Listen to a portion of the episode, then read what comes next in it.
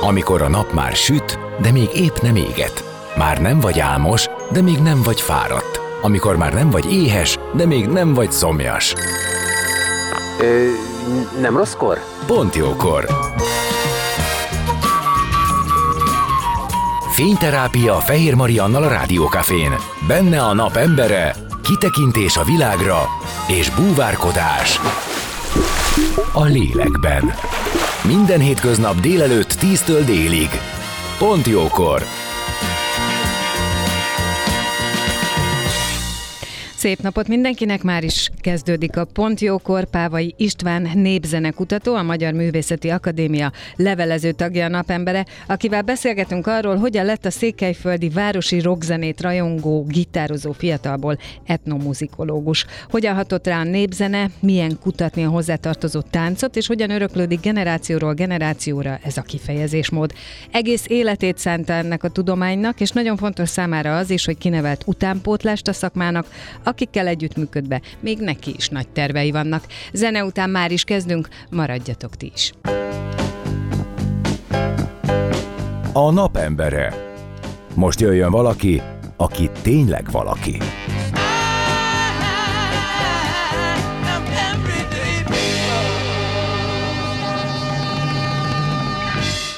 Szép napot mindenkinek, már is kezdődik a Pont Jókor, és Pávai István népzene kutató, a Magyar Művészeti Akadémia levelező tagja. A napembere, akit köszöntök. Jó napot kívánok! Jó napot kívánok! És hogyha meg akarnánk fejteni azt, hogy honnan is indul az ön karrierje, akkor eléggé vissza kell mennünk az időbe, és egy kicsit térben is ugranunk kell, ugyanis székelyföldi származású, és ha jól gondolom, akkor valamikor városi rockzenész gyerek ként is lehetett látni, vagy lehetett önre emlékezni? Hát igen, a gimnáziumban, Székely keresztúron, hát akkor a rockzene volt mindenünk, és ez érdekelt minket. Valójában a zeneakadémiára is azért mentem, mert hát a zene, és ugye nem volt ilyen, hogy rockzene akadémia, hát akkor legalább legyen zene. Tehát én nem, nem terveztem elsőre, hogy főleg azt nem, hogy hogy muzikológus leszek majd. A 60-as, 70-es években ott a rockzene alatt mit értettünk? Mi jutott el oda?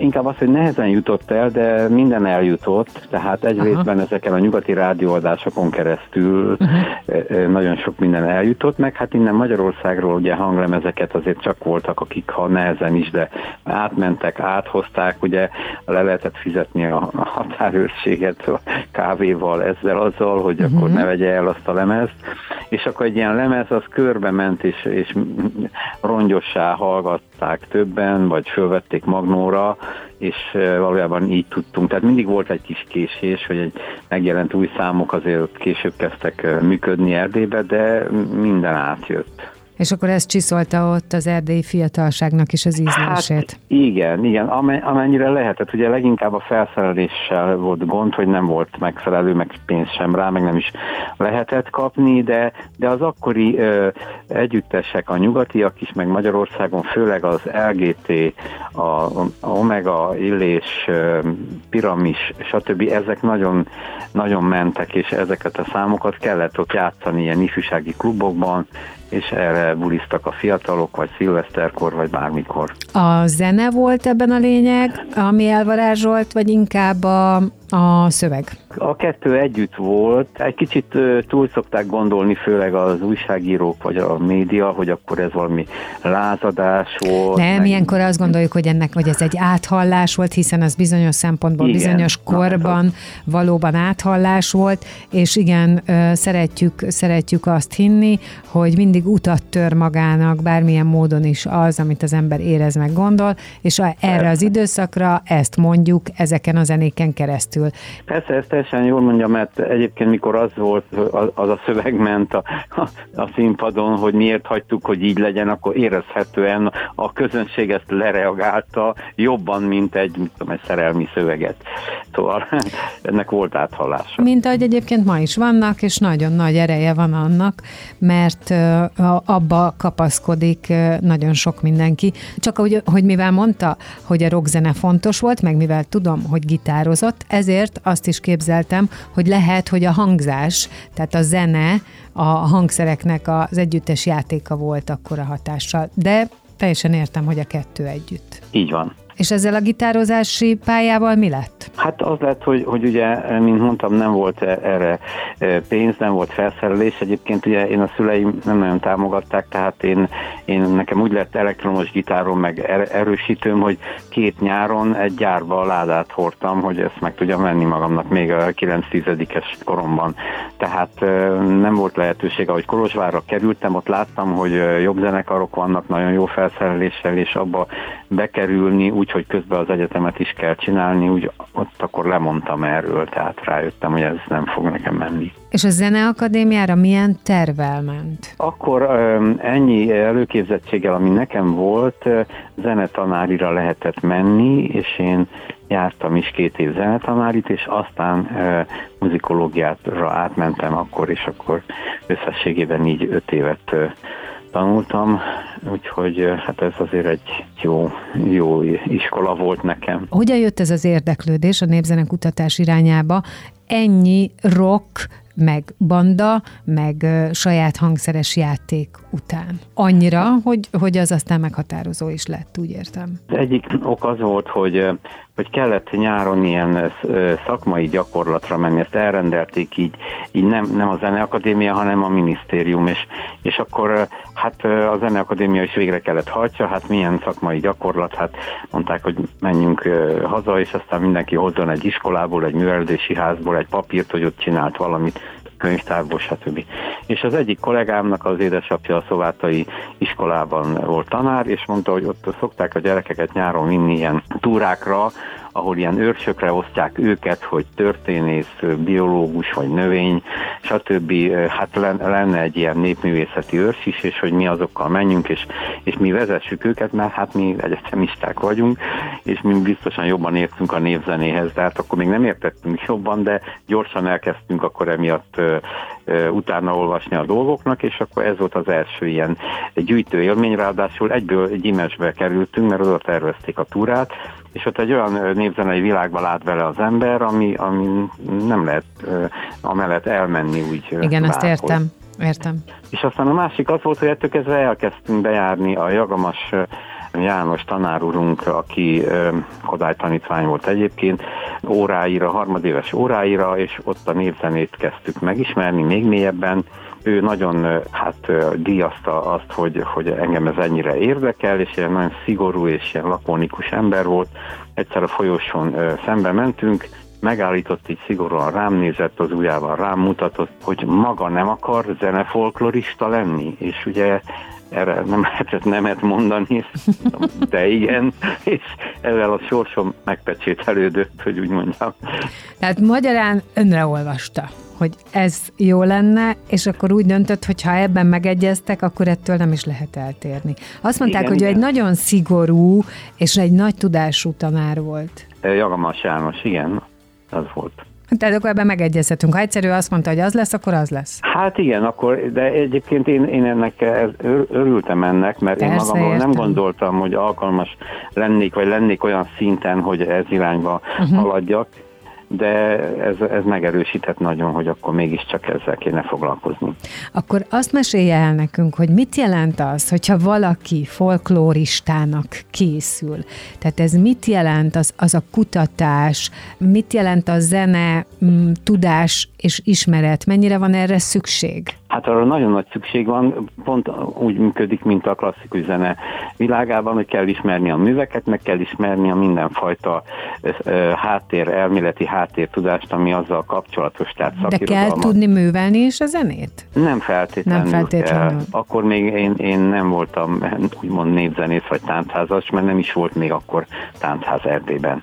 Uh-huh. Úgyhogy az egy, egy másik dolog, ami párhuzamosan később alakult ki, vagy jött létre, hogy én abba is belekeveredtem. Tehát akkor tudni kell az irodalmat, rengeteget kell kutatni, olvasni, és gondolom rengeteget kell tájolni, nem? Tehát elmenni. És, és rengeteg dallamot kell ismerni, meg gyűjteni is persze, de, de ami már fel van gyűjtve, azt könyvekből, felvételekről, mindenhonnan, azt, azt ismerni kell, tehát anélkül nem működik. És hogyan néz ki a terepmunka, a kutatómunka? Ugye másként nézett ki akkor, és másként néz ki ma.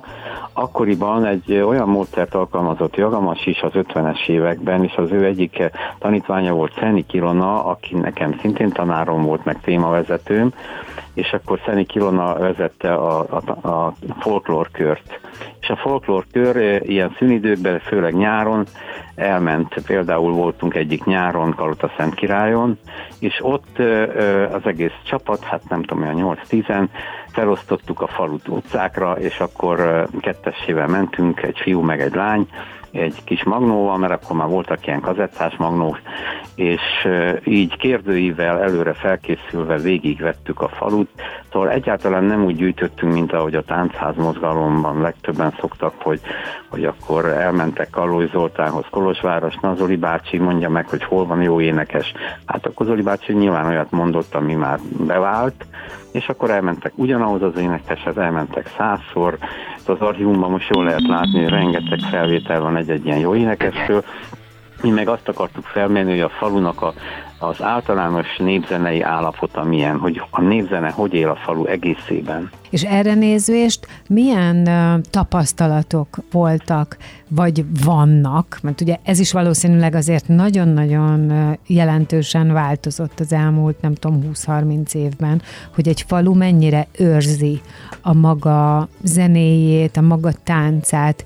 Ha jól tudom, régen ennek hagyománya volt, hogy minden falunak meg volt a maga tánca. De, nem is minden falunak, de úgynevezett kistájaknak meg volt. Hát legalább, igen. Igen, ezzel alatt azt értjük olyan falvak, ahol egymással házasodtak, meg, igen, igen, meg, igen. meg ugyanaz a táncrend volt, tehát átment egyik falu a másikba, azt nem érezte idegennek, ugyanúgy működött. Ez persze a, ennek az átalakulása, polgárosulása, kiveszése, ez több száz éven keresztül zajlott, és ezért nem egyformán történt, hiszen a polgárosulás az nagyon különböző módon hatott a falvakra, például ahol főútvonalak, vasútvonalak haladtak, ott mindenhol lehet látni, hogy sokkal polgárosultabb. Az eldugott kis falvakban, a mezőségen, ahol ilyen sáros tavaszi, őszi időben nem is lehetett még szekérrel is alig átmenni egy másik faluban, nem hogy messzebbre, ott nyilván, hogy belterjesen alakult a népzene, és jobban megöltődtek a régies dolgok, nem kerültek be az újabb divatok. Azt mondják, hogy a népzene az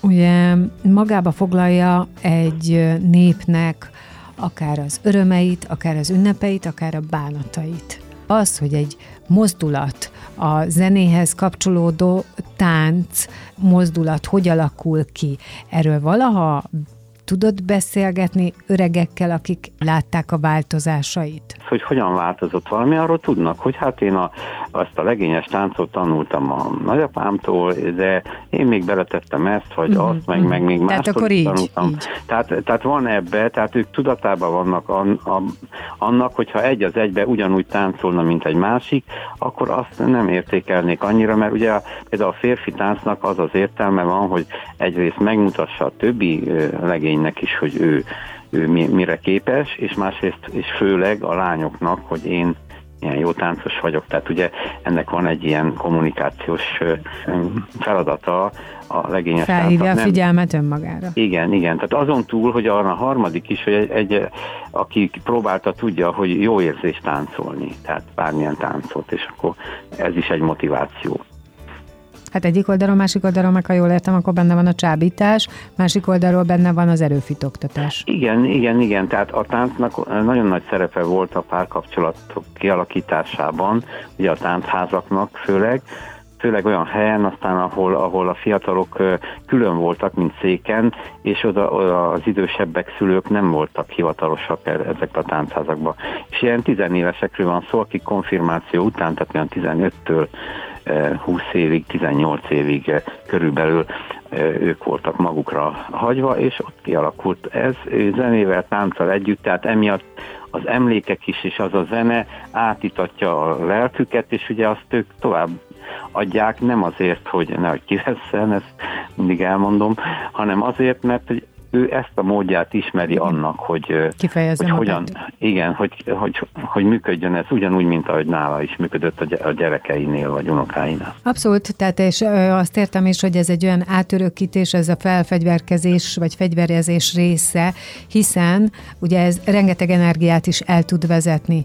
Sőt, kifejezetten azt gondolom, hogy amikor az ember boldogságában és a boldogságát táncolja el, ugye ez egy óriás energia, amikor meg fájdalmában és nehézségében, akkor pedig az valami, ami segít kivezetni ezt. Jóval nehezebb, szerintem jóval nehezebb akkor mozdulni, de erre mondom azt, hogy valamit tudtak az őseink, akár a az énekkel, akár a testnek a mozgatásával, hogy a legnehezebb helyzetbe is valami olyan energiát nyitottak, ami ki tudta vinni belőlük a fájdalmat. Ugye a fájdalomra nem a tánc volt a legjobb megoldás, hanem voltak ezek az úgynevezett keserves dalok, amik... Hát, hát igen, de abban, ha bármilyen mozdulatot tett a testével, az is egy... Hát tehát azt segít. Tanulmányozzuk a, a az éneklés közbeni, tánc közbeni, hogy mondjam, főleg mikor mulatnak, akkor vannak speci- olyan, olyan mozdulatok, amik nem tudatosak, de mégis meg átöröklődtek, tehát így vizuál látta, hogy az idősebbek hogy, és, és anélkül, hogy gondolná, hogy na én is úgy akarom, neki is ugyanúgy megy a keze, amikor mulat. Uh-huh. Mondjuk a keserveseknél nem nagyon szokott lenni mozdulat, sőt arcrezdülés sem.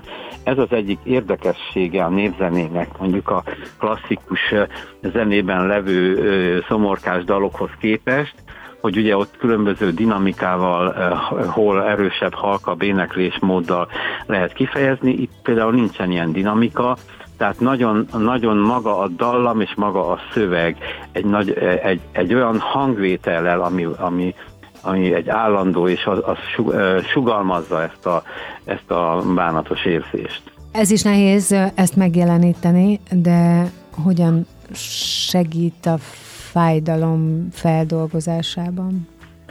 Csak kipróbálással lehet, mondjuk ezt erre olyan nagyon tudományos magyarázatot nem tudunk adni, bár ugye vannak olyan ritmikai sajátosságai, meg zenei sajátosságai ezeknek a keserves alamoknak, amik csak ezeknek vannak, de ez megvan bennük, és ugye honnan tudják ezeket? Hát ugye ez, ezeket úgy is szoktuk mondani a keserveseket, hogy, hogy személyes műfaj. Tehát ezeket általában nem szokták mulatságba énekelni. Világos. Hanem ha valakinek bánata van, akkor énekeli és ha nincs bánata, akkor meg nem énekeli. Tehát ezért volt nehéz gyűjteni a fiataloktól, ez sokszor még az első gyűjtők is azt gondolták, hogy a fiatalok ilyet már nem tudnak, tehát ezek kivesznek.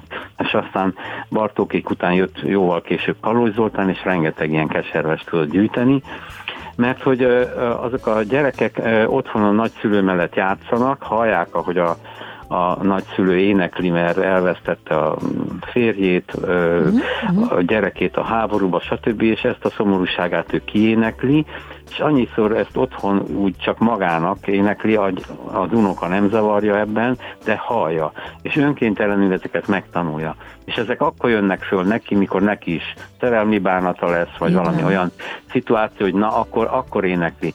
Mert úgy ok nélkül nem éneklik ezeket, tehát csak azért, mert szép egy ilyen dallamilag, meg szövegileg, önmagában ezért nem éneklik. Abszolút nem gondoltam erre, hanem azért mondtam én, hogy ez a felfegyverezés része, mert hogyha én kisgyerekként azt tapasztalom, hogy egy nehéz helyzetben mellettem ezt csinálja a nagyanyám, nagyapám, és az rajta segít, akkor nekem a későbbiekben, ahogy mondta, az emlékeimben is az lesz, hogy ez segít, és visszanyúlok hozzá. Tehát van valami, amihez tudok nyúlni, amely valamilyen eredményt hoz.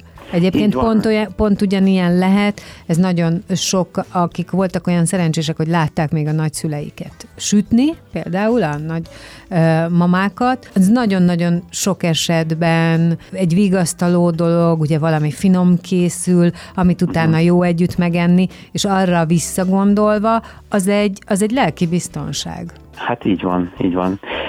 Ezek nagyon érdekes dolgok, de ugyanakkor nem kell túl sok tudatosságra gondolni. Hogy Szerintem akkor semmi el... tudatosság nincs Azt benne. mondom, tehát ez önkéntelenül előjön Igen. az a keserves, amikor, amikor eljön annak az ideje. Abszolút. Így van, igen, én sem gondolom, hogy tudatos, hanem ez egy olyan némán átkúszó minta, igen, igen, igen. ami majd aztán lehetőséget ad arra, hogy az ember elővegye, vagy ne vegye, és gondolom, hogy itt az elővegyénél, hogyha valaki előveszi, és hozzátesz valamit, vagy alakít rajta, na úgy tud alakulni maga a a következő generáció számára is, mert ő már lehet úgy adja tovább. Igen, ez jó, szóba jött ez az alakítás, mert ugye ez sem úgy történik, hogy hát akkor én alakítsak rajta, ja, hanem gondolom, sok ilyen keserves szöveg van és dallam.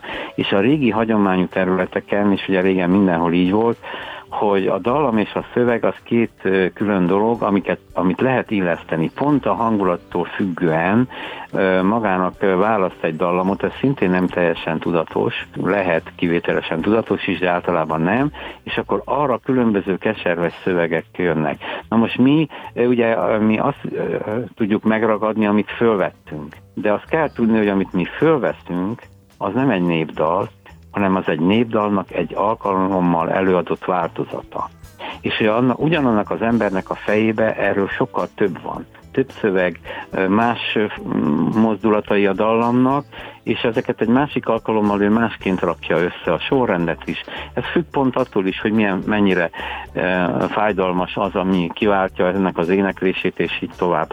Tehát e, van egy kreativitás ebben, és ugye ez az egyik magyarázata annak, hogy a népdalt miért nem kell e, úgy megírni, vagyis népdalt szerezni, mint ahogy egy műdaltnak van szerzője, mert hogy meglévő elemekből épül fel, és ezt az előadása a népdalnak az egyúttal egy alkotás is. Innen fogjuk folytatni a beszélgetést vendégemmel Pávai István népzene kutatóval, a Magyar Művészeti Akadémia levelező tagjával. Maradjatok ti is, zene után jövünk vissza. A napembere. Most jöjjön valaki, aki tényleg valaki.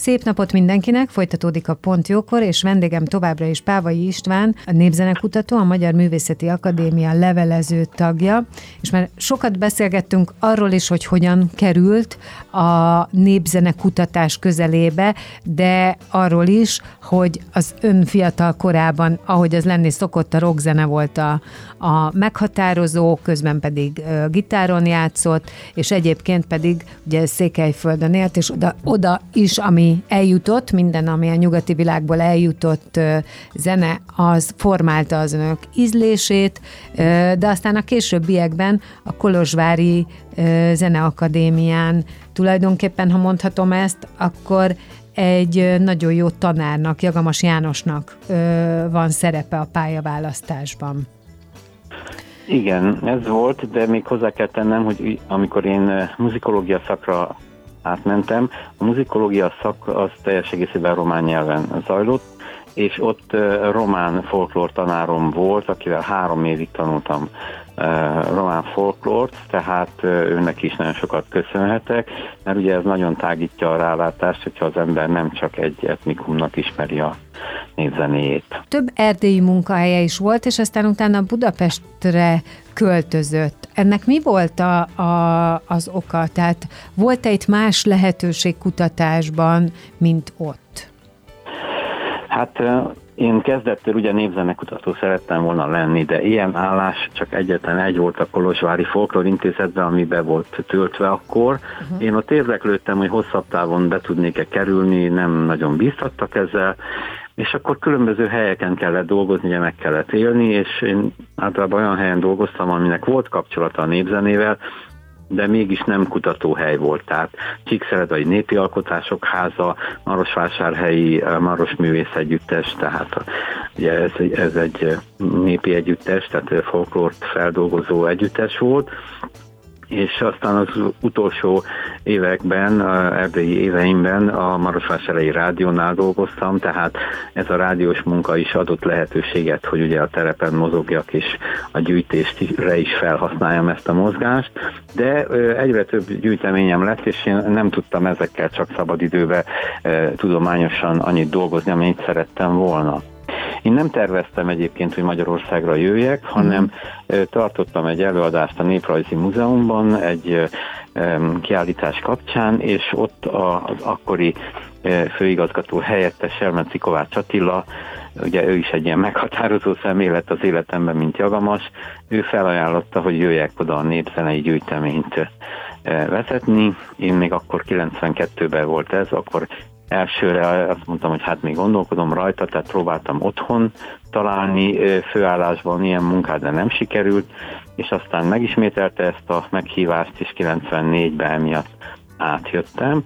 És akkor rögtön a Zenetudományi Intézetben is, mikor ezt elmondtam, akikkel kapcsolatba álltam nyilván, akkor ottani osztályvezető Dobszai László meghívott, hogy félállásban ott is dolgozzak, és így kezdődött nekem a itteni tudományos munkám.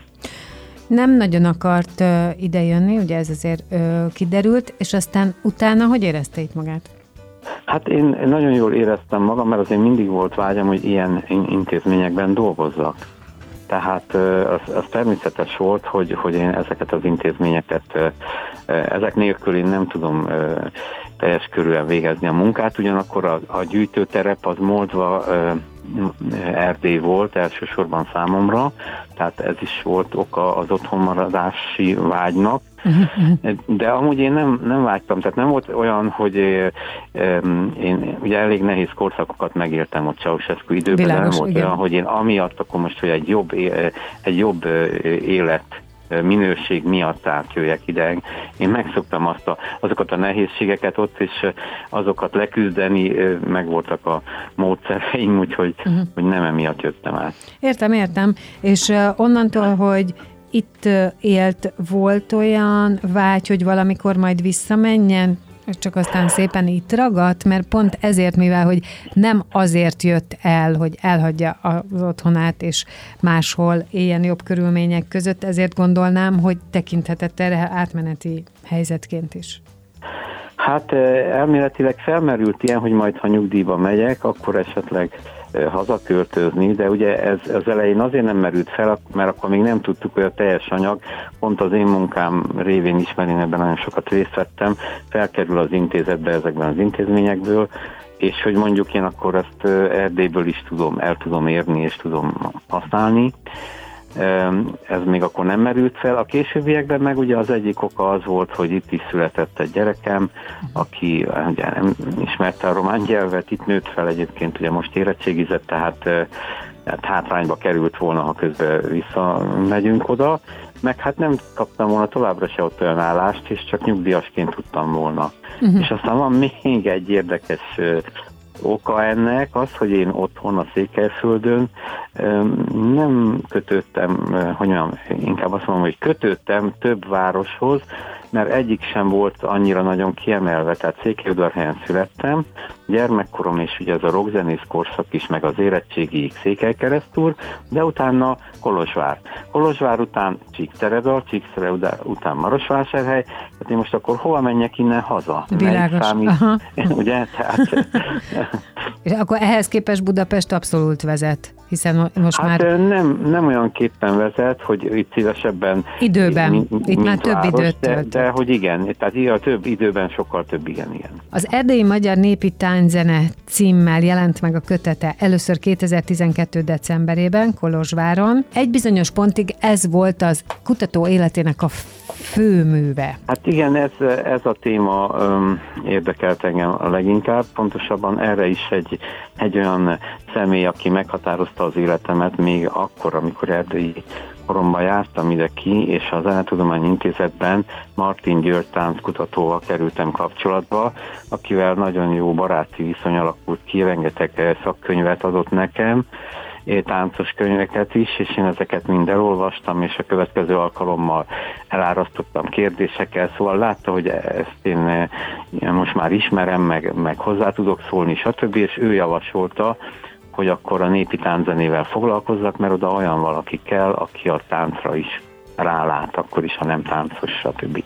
Úgyhogy ez is közrejátszott, hogy ez a téma lett kiemelt nálam. És ebben a kötetben úgy gondolja, hogy olyan dolgokat sikerült összefoglalni, bemutatni, megmutatni, amelyre addig nem volt példa? Természetesen, ez nekem már 93-ban megjelent egy, egy korábbi könyvem, ami részben erről szól, és ezeknek nagyon nagy a, a idézettsége. Tehát ugye itt a tudományban mérik azt, hogy hányan hivatkoznak egy-egy könyvre, és ezeknek nagyon nagy, és ez nem csak az én érdemem, ez amiatt is van, hogy ezt a témát kevesen kutatták, vagy nem, nem születtek ilyen összefoglalások ebben a témában, és én ezt, ezt megcsináltam, ezt, ezt az összefoglalást, úgyhogy ez az oka ennek. Egyébként, ha most visszanézünk, akkor az élete elmúlt 30 kötőjel 40 évét azt ezen a területen töltötte. Ki lehet jelenteni olyat, hogy nem tudom, ami, amit csak lehet feldolgozott, látott, ismert, gyűjtött, kutatott, vagy annyira nagyon-nagyon sok minden van ezen a területen, hogy ezért egy élet munkája nem tudja felölelni az egészet? Hát természetesen, hogy nem tudja. Ez a kötet, amiről beszéltünk, ugye ez, egy, ez, a, ez az elméletét írja le a népi tánzenének sok szempontból. Hát igen, és... meg hogy ez már több mint tíz éve megjelent, tehát azóta nyilván történtek dolgok, meg nyilván hát... más területeken is foglalkozott. Most nem is annyira emiatt kérdezem, hanem csak úgy, hogyha visszanézünk a pályájára, meg arra, ami az ön területe. Igen, igen, igen. Egyébként angol nyelven is azért adtuk ki, eh, most eh, két évvel ezelőtt pontosan a eh, Magyar Művészeti Akadémia az egyik kiadó, hogy nyugaton is nagy az érdeklődés az itteni RTI, Kárpát-medencei, kelet-európai népzene iránt, és ugye ebben is kell gondolkodni, én már több könyvet adtam így ki, hogy angol, angolul is, és amit kérdezett, arra azt tudom mondani, hogy nekem most jelenleg három könyv lenne, amivel, amit meg kéne jelentetni, és én itt párhuzamosan is szoktam dolgozni, mert ha valamelyikről valami eszembe jut, valamiről valamelyikkel kapcsolatosan, akkor abba írok valamit, aztán folytatom a másikat. Tehát vannak nekem ilyen készülő témáim, és emiatt ugye én nem értem úgy, hogy én most leálltam, mivel hogy nyugdíjba mentem a Zeneakadémiáról, mint tanár, vagy a Zenetudományi Intézetből, szóval Hát erről a területről nem nagyon lehet nyugdíjba menni, nem? Mert ez egy szenvedély. Nem. Tehát ez nem egy ilyen hivatali nem, dolog, amit most letette a ceruzát, és akkor nem foglalkozik vele többet. Í- így van, hogy nem, nem lehet ez egy szenvedés, ráadásul uh, sikerült a Zeneakadémián etnomuzikológia főtárgy tanítanom, ami által ki tudtunk termelni néhány fiatal utánpótlás kutatót, és ővelük ugye sok minden projektben együtt is dolgozom most is, tehát ez, ezt is egy nagyon fontos eredménynek tartom, mert ez aggasztó volt egy ideig, hogy nem lesz utánpótlás ebben a szakmában. Hát most lesz, most nekem négy olyan tanítványom van, akik teljesen megbízom, akiket én alkalmasnak tartok. És hát közülük már néhányan be is kerültek a Zenetudományi Intézetbe, a Zeneakadémián is tanítanak, szóval valamelyik még csak most doktorál közülük, szóval ez egy jó irány. Mit tart a legfontosabbnak továbbadni? Először is ugye a szemléletmódot kell továbbadni, azt, hogy, hogy mindent, ugye a kutatásban mindent egyrészt kritikusan kell nézni, másrészt nagyon széles spektrummal, tehát nem szabad beszűkülni, tehát hogyha mondjuk én, én a népi tánzenét kutattam, ez nem jelenti azt, hogy én nem foglalkoztam akár vallásos népénekekkel is, vagy bármilyen más szakterülettel. Én főleg a néprajz és a kulturális antropológia irányában is nagyon sokat kitekintettem, próbáltam ottani kutatási módszereket, kutatási tapasztalatokat megismerni, és ezeket hasznosítani, amennyiben lehetett az én munkámban. Ugye azt mondtuk, hogy azért ebből nem lehet nyugdíjba menni, mert hogy ez egy személyes indítatás és szenvedély is. Mi a következő terv, ami megvalósíthatónak tűnik? Hát most, amin dolgozom én, és a tanítványaim is benne vannak ebben a munkában, az egy hangszeres dallamrendet készítünk, ugye ez mm. számítógépes adatbázis és tezaurus segítségével történik, mert hogy a hangszeres népzene nem volt rendszerezve a korábbi időben, már így, hogy a hangszeres dallamok tömege, mert rengeteg van, hogy ezek között ki lehessen igazodni, ha valaki valamit keres, meg, meg hogy ezeknek milyen kapcsolati rendszerük van, akár genetikusan is, melyik honnan ered, stb. stb. Tehát ez, e, ebből csak ilyen szilánkok voltak kutatva, vagy valaki egy konkrét dallamnak kutatta a történetét, vagy ezt, vagy azt, és ugye itt arról lenne szó, hogy az archívumnak a teljes anyagára kiterjedjen ez a dallamrend. Én nagyon szépen köszönöm, hogy itt volt, és hogy beszélgethettünk, és én remélem, hogy minél inkább uh, sikerül megvalósítani az álmait és a vágyait, meg a terveit. Köszönöm szépen. Nagyon köszönöm, és boldog karácsonyt kívánok. Viszont kívánom. Pávai István népzenek kutató, a Magyar Művészeti Akadémia levelező tagja volt a napembere, itt a Pont Jókorban, és most zene és hírek után jövök vissza, és folytatódik a Pont Jókor, maradjatok ti is.